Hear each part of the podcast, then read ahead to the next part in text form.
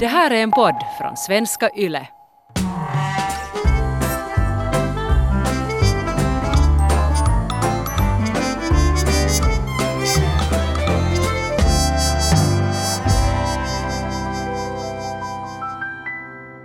Enligt ordguru.se betyder ordet modig, orädd, djärv, någon som visar mod.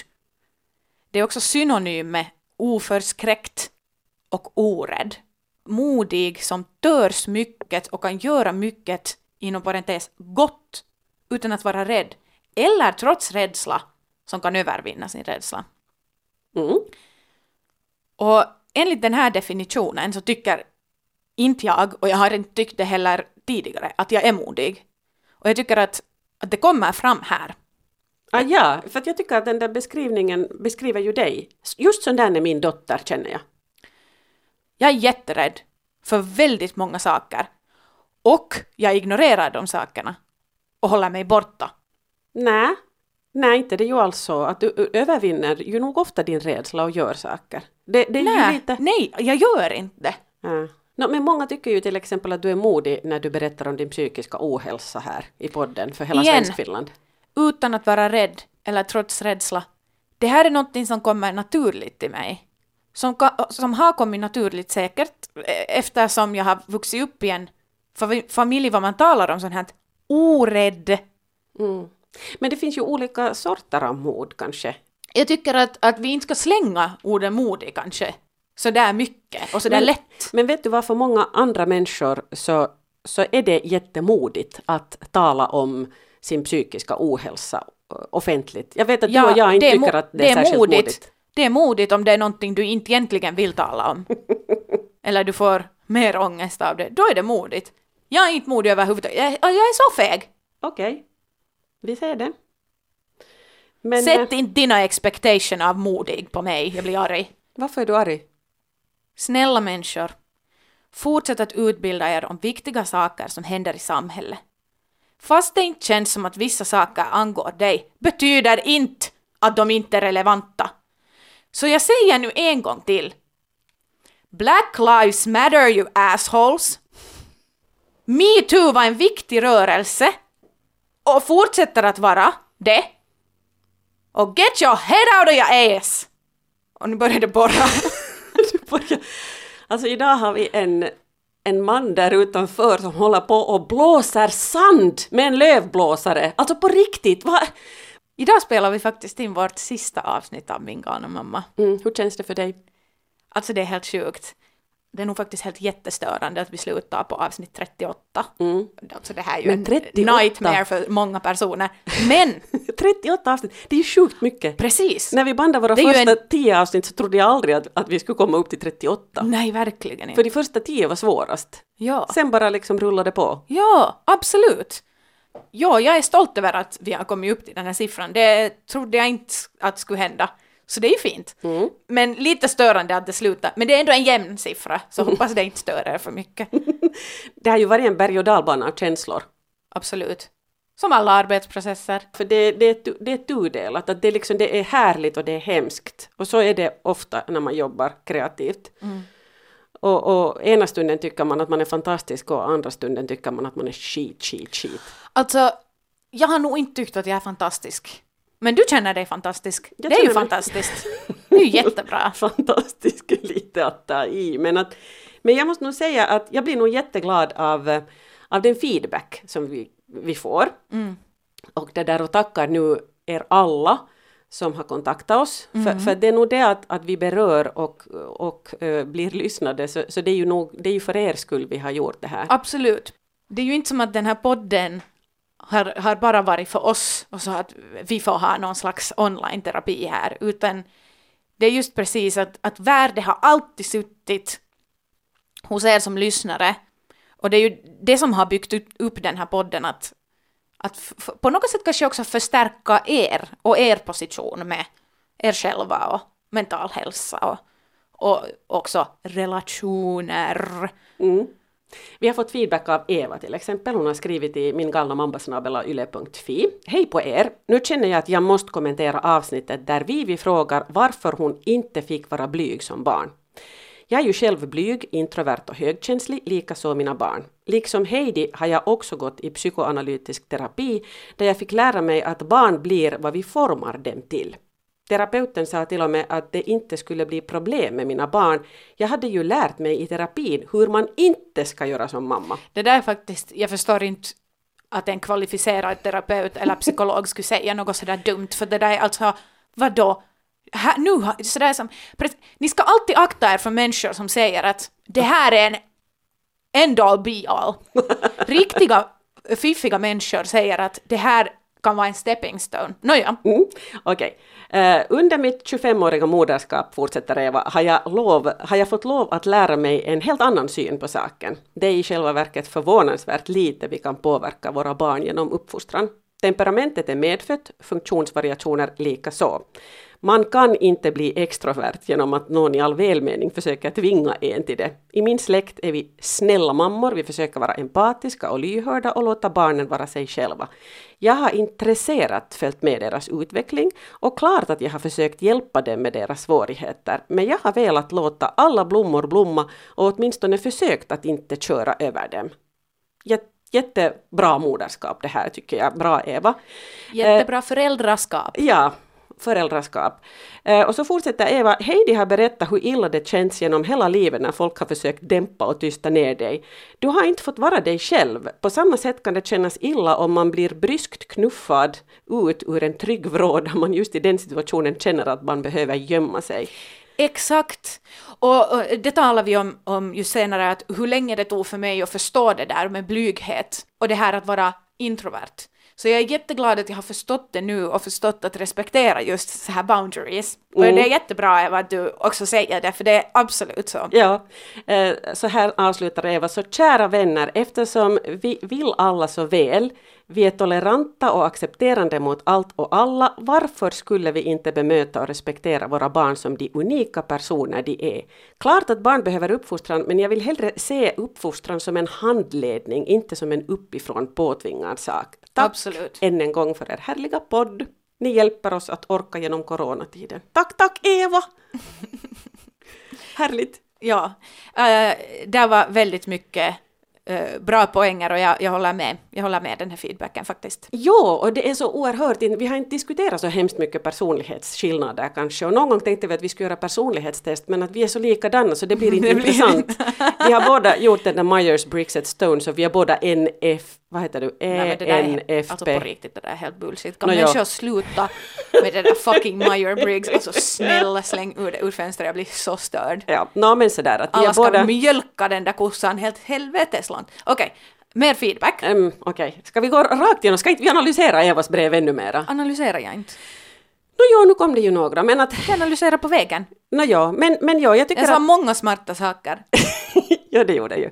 Ja, det gjorde du. Men, men ja, personlighetsskillnader är viktiga och, och det är viktigt att lära sig förstå. Och, och det, för mig har det också varit, jag har lärt mig helt för sent det här med att det är skillnader på introverta och extroverta. Mm. Någonting som jag också ville kommentera på, eh, det här med inte en uppifrån påtvingad uppfostran. Det är 100% sant. Och jag tror att det är väldigt många föräldrar som förstår det allt för sent. Och jag tror att eh, de flesta faller in i den här fällan. Och det, ju mer du försöker forma ditt barn, desto längre bort far de.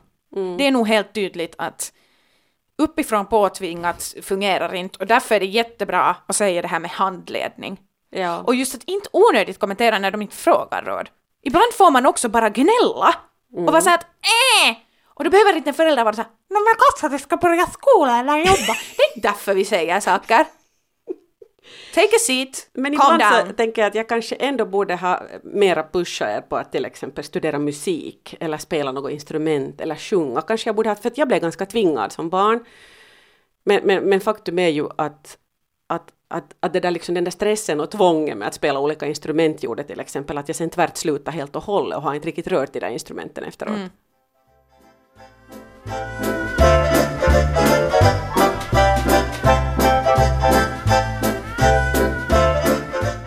Så här säger Robban. du och Vivi har gjort en stor insats för att minska på stigmat om och kring psykisk ohälsa. Er personliga touch, nyfikenhet och vilja att dela med er är inget annat än imponerande. Därför att ämnena, Robban skriver också att de ämnen ni tagit upp är livsviktiga. Jag vet att sådana här podcasts räddar liv. Jag har själv suttit med personer som tagit det där steget att söka hjälp efter att ha hört ett sommarprat, läst en artikel, sett ett program eller hört någonting på radio. Det är inget skämt, utan det här är på riktigt. Liv har räddats och kommer kunna räddas enbart om vi vågar tala öppet också om svåra saker. Det är inte svårare än så, så tack till er. Jag har uppfattat er som mycket närvarande och att ni har speglat livet som det är, upp och ned, i medvind och motvind. Ja, Ja, därför det har ju varit motvind och det har hörts. Det har hörts när, när du har mått dåligt. ja.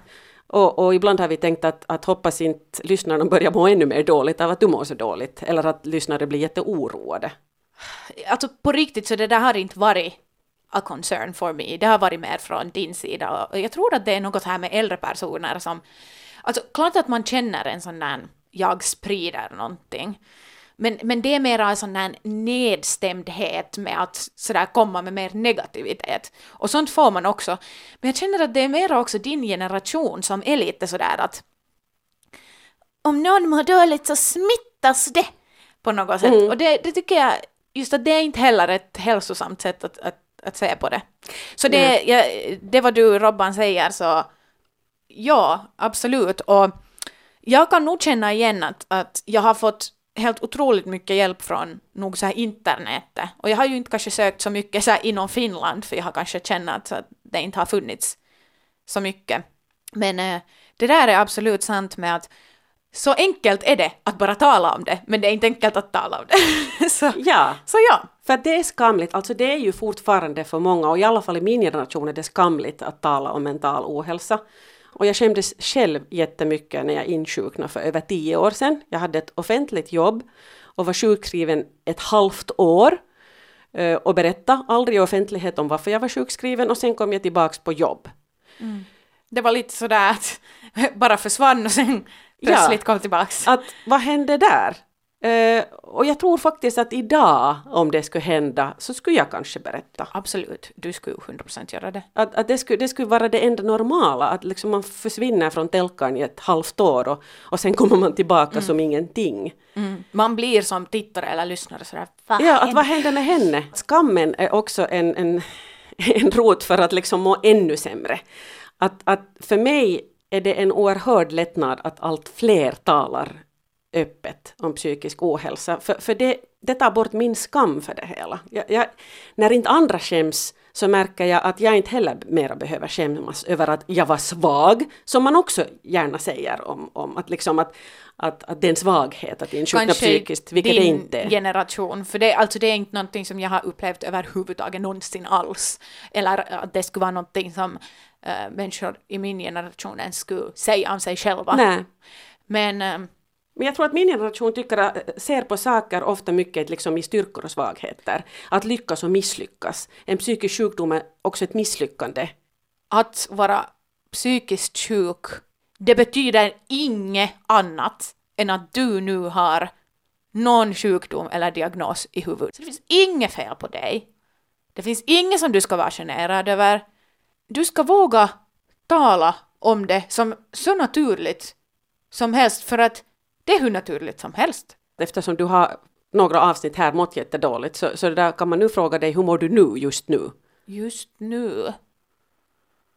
Uh, jag mår. Du mår. Ja. Mm. Sen måste man Nästa! Vara, sen om du slutar må, sen ska man vara oroad. Jag tycker inte om när andra är oroade. Mm.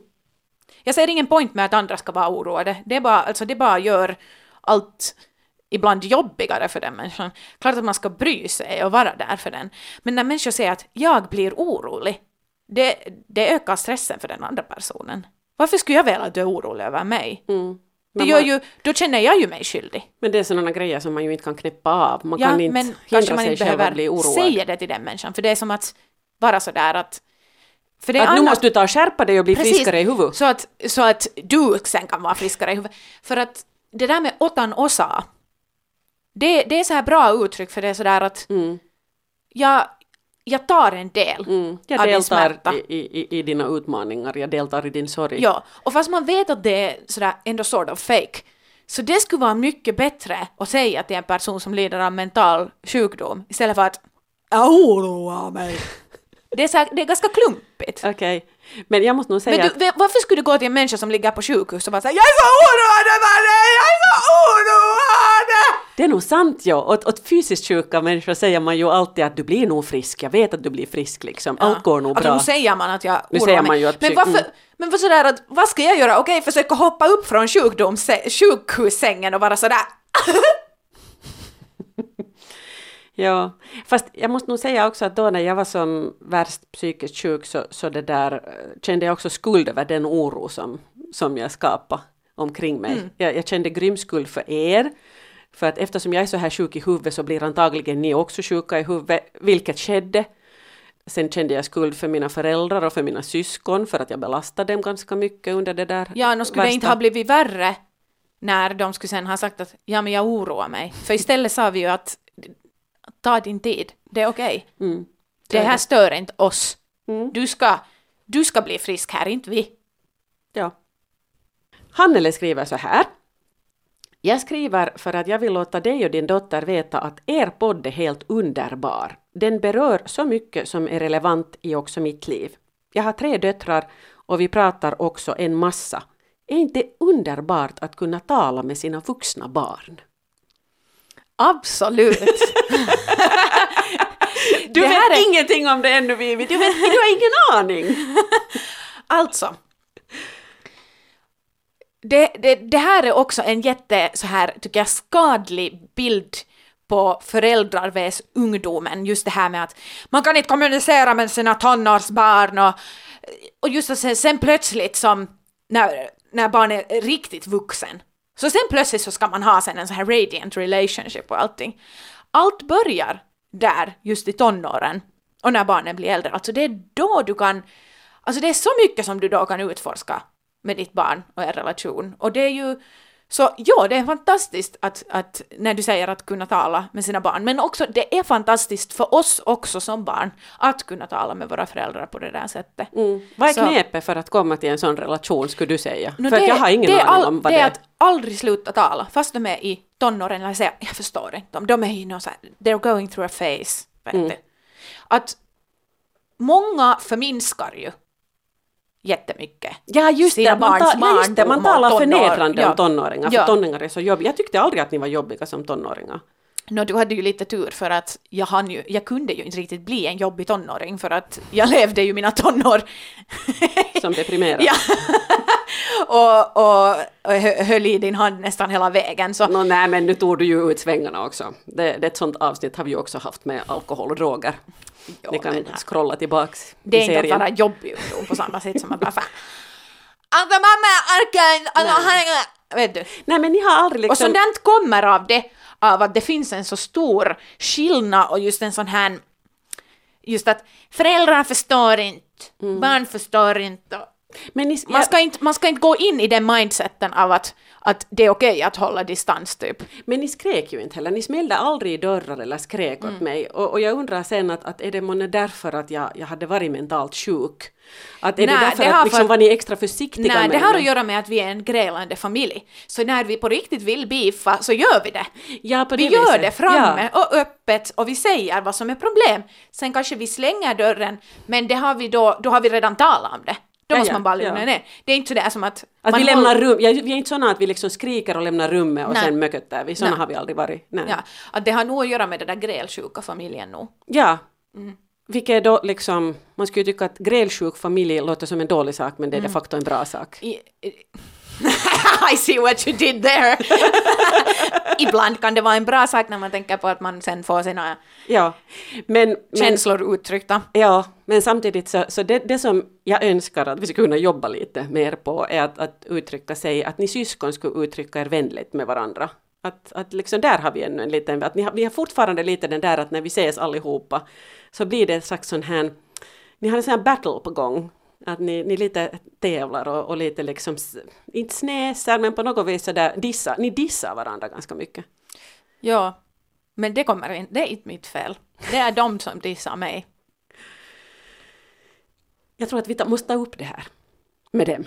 Hannele fortsätter här ännu med att två av mina barn har det jobbigt med sin mentala hälsa. Den ena går just genom besväret med att försöka hitta en terapeut, vilket inte är lätt när man mår dåligt. Nej, verkligen inte. Mm. Hur går det med din terapeutjakt? Uh, nu vi talade lite med, jag hade en sån här mera bara så här check-in psykiater där på studenthälsan som sa också att nu när du ändå går i gruppterapi så du kommer säkert inte orka gå någon så här individuell och då var jag sådär att ja, nej, det är nog sant.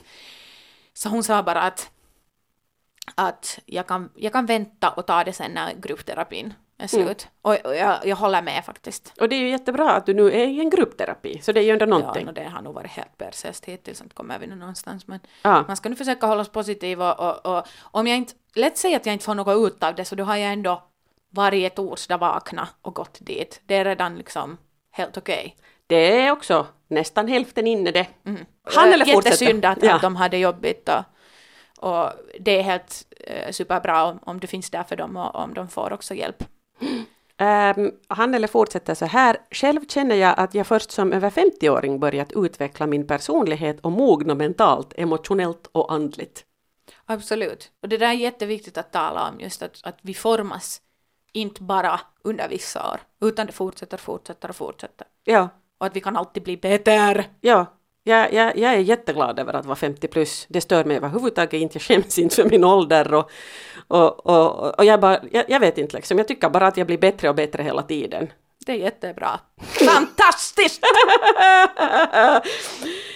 Och sen ännu avslutningsvis, jag tycker att du och din dotter gör så mycket gott med att prata om mental hälsa och andra relationssaker. Det kommer nog att hjälpa så många som lyssnar.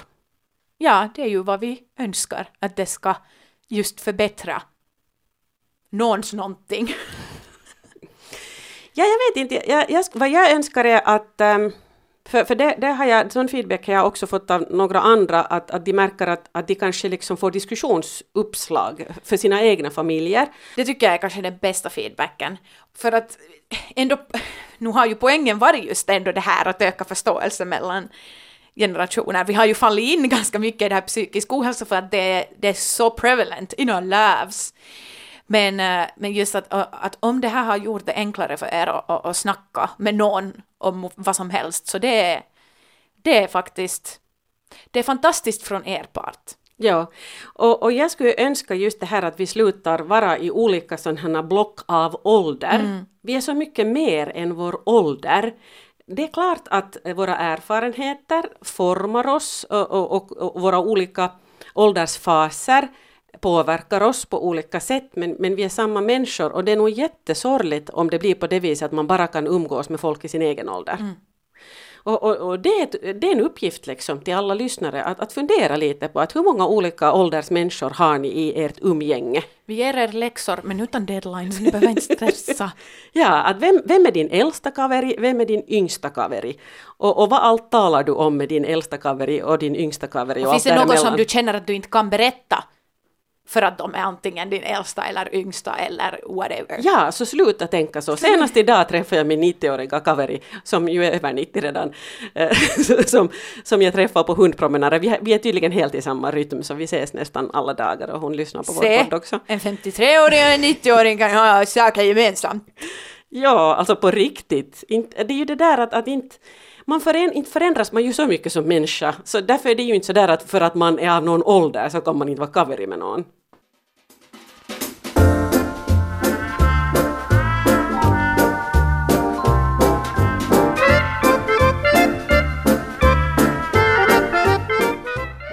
Ja, så alltså det här är vårt sista avsnitt. Mm. I alla fall av den här sortens Min galna mamma-podd. Ja, ni kan fortsätta skriva till min galna yle.fi om ni har några synpunkter. Ja. Eh, Eller idéer. Vi tar en paus från, från varandra som kollegor Jag var redan sådär att damn. och, eh, och umgås som, som normal mamma och dotter nu i en Ja. framtid, för jag tror att vi behöver det, eller hur? Ja. Vi hade ett avsnitt här som handlade om just det här hur det är att jobba med sin mamma och vi insåg ju att eh, det har sina negativa sidor nog Precis. också. För att vi har nog förlorat vår, liksom vår helt privata mamma-dotter. Och lite sådär pinsamt att just få sådär sen feedback om att oj vad kiva att ni talar och har en relation och sen är man lite sådär Att vi har slutat tala helt. Och, och det har vi ju inte, men det, det kan kännas så liksom, jämfört med, med tidigare. Men ja, att jag tror också för att om vi skulle göra någonting i framtiden, vink, vink, vink, vi har inte något planerat, Nej. men sådär att om vi skulle, så vi måste ta tillbaks den här riktiga mamma-dotter-relationen för att, för att komma tillbaks på rätt spår. Ja, pauser är bra i livet.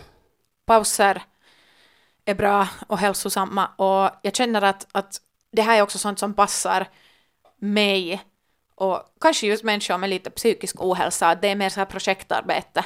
ja, ja, man får lätt ångest när, när man har det blir just det där, kommer du ihåg avsnittet som jag talar om, talar om Sisyfos som bär den där stenen uppför? Syfilis. Syfilis.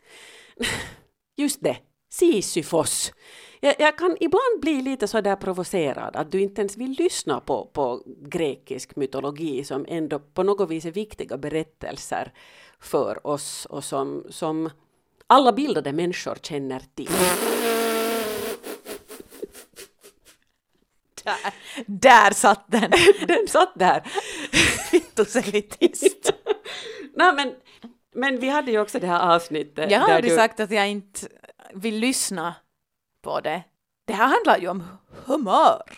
Jag vet, men, men Det är humör! Sisyfos berättelsen är så symbolisk för den handlar just om det här att, att vi håller på och släpar en tung sten upp för ett berg och vi kommer aldrig fram och om vi kommer fram så faller vi dit igen. Jag tycker att man kan använda också andra stories än syfilis. Okej, men du hade ju också här i ett tidigare avsnitt lite problem med akademiska termer och sånt där. Du tyckte inte om det akademiska fikonspråket och du ville avbryta dina studier och bli smådjursskötare istället. Hur, hur ligger det till på den fronten? Alltså, det är nog ganska lavabränt. Jag är nu också... Jag har inte så jättemånga studiepoäng för att bli klar, men jag tar det väldigt långsamt för jag känner att allting är bara för jobbigt. Så jag har nu inte kommit sådär superlångt framåt, men jag borde nog bli klar eh, kandidat i alla fall nu 2021. Eller det, det måste jag försöka ändå, för sen kommer jag inte få något studiestöd om det tar längre än det. Du har ju ändå kommit framåt. Jag har kommit framåt och fikonspråket har, just för att jag har varit nu mindre kurser tror jag, det har inte, och, och kanske jag, jag nu har blivit ändå så van. Eku nää, vet du vad, Mm. den här döden-kursen. Ja, men du älskar ju den. Uh, alltså du och överdrifter och på något sätt bara för att jag talar om en kurs och talar om vad är intressanta delar. Ja men du älskar! Så det här mamma kan provocera mig ibland hur det ska. Okej, ja, ja. det. Det var nog, men det var också på engelska och jag tror att eh, sometimes you forgive det där engelska akademiska språket på ett annat sätt men herregud. Jag, för- alltså, det var nog sådär att jag typ förstod ingenting. För allt var bara sådär, vet du, post-human, Mhm. exist. Jag hade nog väldigt svårt att förstå vissa saker. Ehm, för att då, det var igen sådär att de togs upp som en så här självklarhet att det här vet vi ju alla vad det betyder. Post-human. Man bara, ehm, Nå, vad betyder det? mm, ja. Google. Men, men hur ska vi nu avsluta den här podden? En, en sång eller en hälsning eller någonting? Det är säkert en av de jöntigaste sakerna du har sagt på länge. Mm. Ah, en är rolig. Jag tror inte den har copyright för den var nog så här helt improviserad version någon gång som vi hittade på Tumblr. Nu minns jag inte riktigt hur den gick men det var någonting att I woke up today and I was like what the fuck? Cause I set my alarm but it didn't go off. Pling, Oh well. pling. Och then I just want to be a productive member of society. Oh well. Tack för oss. Må.